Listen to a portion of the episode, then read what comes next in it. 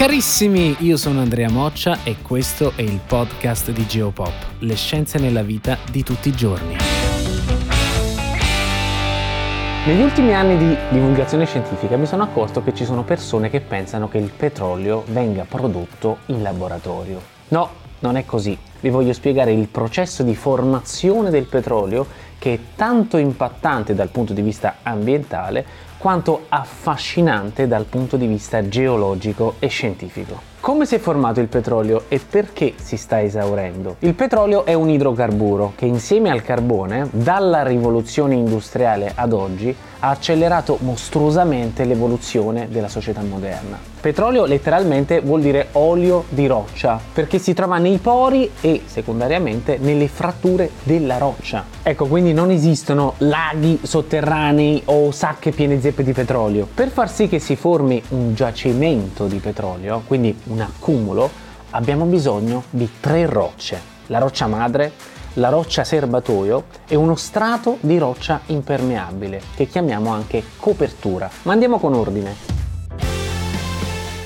La roccia madre si chiama madre perché è da qui che si generano gli idrocarburi. Per essere roccia madre deve essere ricca di materia organica. Ciò significa che durante la deposizione dei sedimenti di questa roccia, che avviene in acqua, tutte le bestioline di vario genere che morivano andavano a finire sul fondale, arricchendo quello strato di materia organica, ovvero quel mix di sabbia, argilla e composti organici che si formano all'origine del processo. Nel corso del delle ere geologiche questo miscuglio di materia organica viene ricoperto continuamente da sedimenti che si accumulano, accumulano. Ad un certo punto questo strato di roccia madre si ritroverà a profondità sempre maggiori, dove temperatura e pressione aumentano fino ad innescare le reazioni chimiche che generano gli idrocarburi. A seconda delle temperature di cottura, proprio una cottura, siamo in cucina praticamente, si hanno diversi tipi di idrocarburi. Tra gli 80 gradi e i 150 gradi si generano idrocarburi liquidi, come appunto il petrolio.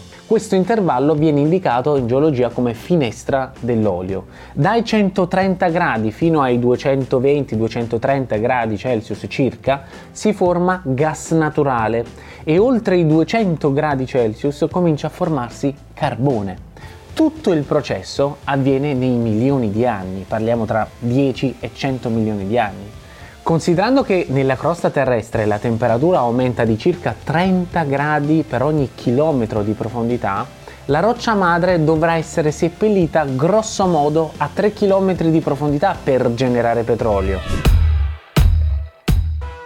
al di sopra della roccia madre c'è bisogno della cosiddetta roccia serbatoio. Questa roccia deve essere porosa e permeabile perché deve essere in grado di accogliere il petrolio che arriverà dalla roccia madre. Tra un minuto vi spiego come si muove dalla roccia madre alla roccia serbatoio. L'arenaria, cioè una roccia fatta di sabbia, è la roccia serbatoio per eccellenza. Immaginate adesso che questa roccia si comporti un po' come una spugna. Ecco, il petrolio va a infilarsi tra i granelli di sabbia, tra i pori.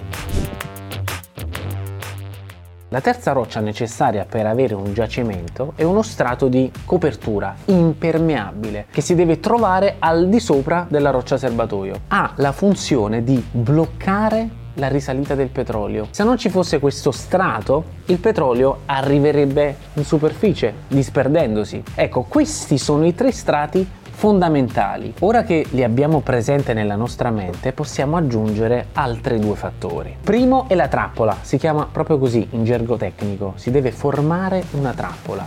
Gli strati delle tre rocce, 1, 2, 3, quando si formano sono orizzontali. Per far sì che il petrolio venga intrappolato c'è bisogno che si pieghino formando una sorta di A, in modo che il petrolio che sale dal basso verso l'alto si blocca. In natura le pieghe a forma di A si chiamano anticlinali, si formano nei tempi geologici a causa degli sforzi tettonici compressivi, quindi quando ci stanno delle placche che si scontrano si formano delle faglie e delle pieghe, le anticlinali. Benissimo, abbiamo tutti gli elementi necessari affinché si possa formare un giacimento, roccia madre, serbatoio, copertura e trappola. Ma il petrolio da dove viene? Vi ho detto che si muove dal basso verso l'alto. Ma che significa? Beh, significa che quando la roccia madre piena di materia organica arriva a circa 90-100 gradi, si innescano una serie di reazioni chimiche che trasformano la materia organica delle bestioline in idrocarburi. Non appena si crea,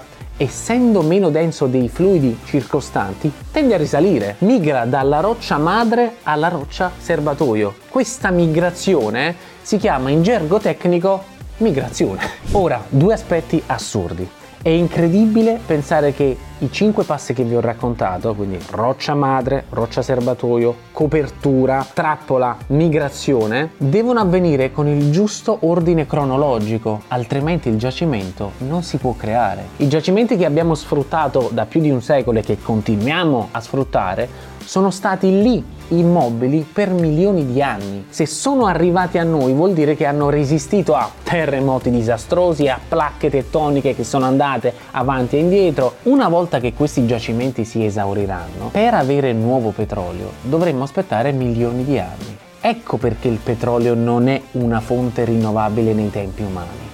Ho bisogno di dire un'ultima cosa importante, ve la riprendo direttamente dal mio libro Un tesoro al piano terra. Se l'utilizzo del petrolio ha permesso di evolverci a una velocità vertiginosa e di avere comfort che i nostri nonni non potevano neanche immaginare, allo stesso tempo il suo sfruttamento è stato così mostruosamente intenso da impattare negativamente sugli equilibri naturali. In via del tutto idealistica avremmo potuto essere meno ingordi e fare un uso più moderato di questa fonte energetica per evitare di imbatterci nei grossi problemi odierni, uno su tutti il riscaldamento globale. L'essere umano purtroppo ha dimostrato ancora una volta di avere un'indole vorace prediligendo l'economia a discapito dell'ambiente. Grazie mille per averci seguito, vi do appuntamento sempre qui sul podcast di Geopop, le scienze nella vita di tutti i giorni.